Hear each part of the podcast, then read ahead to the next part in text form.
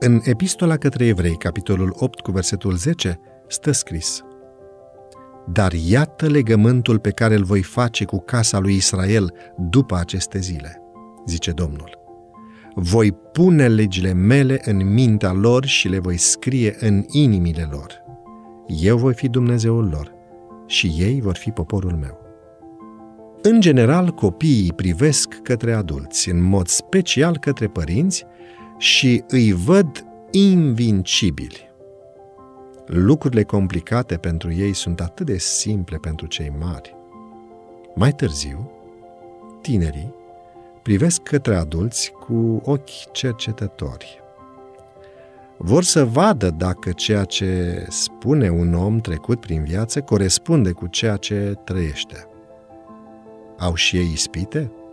Și dacă au, nu e așa că le este mai ușor să biruiască? Adulților nu le este mai ușor să învingă ispitele doar pentru că sunt adulți.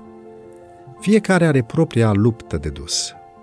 Când privești de pe margine, poate părea simplu, dar abia atunci când ești în mijlocul luptei îți dai seama cât este de greu.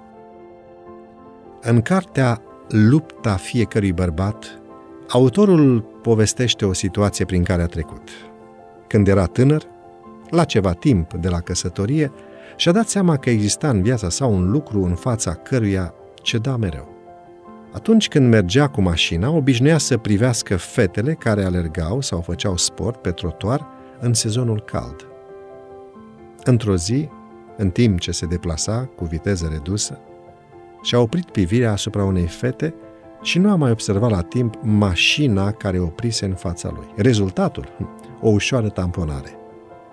Rușinat se gândea cum îi va explica soției motivul accidentului.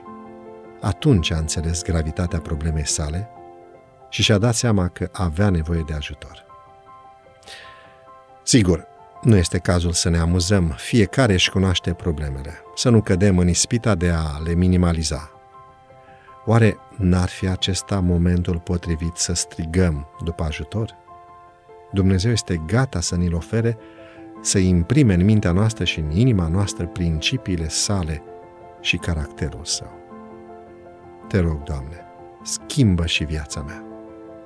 Căderile din viața spirituală sunt un motiv în plus să strigăm către Domnul. Roagă-te astăzi cu putere.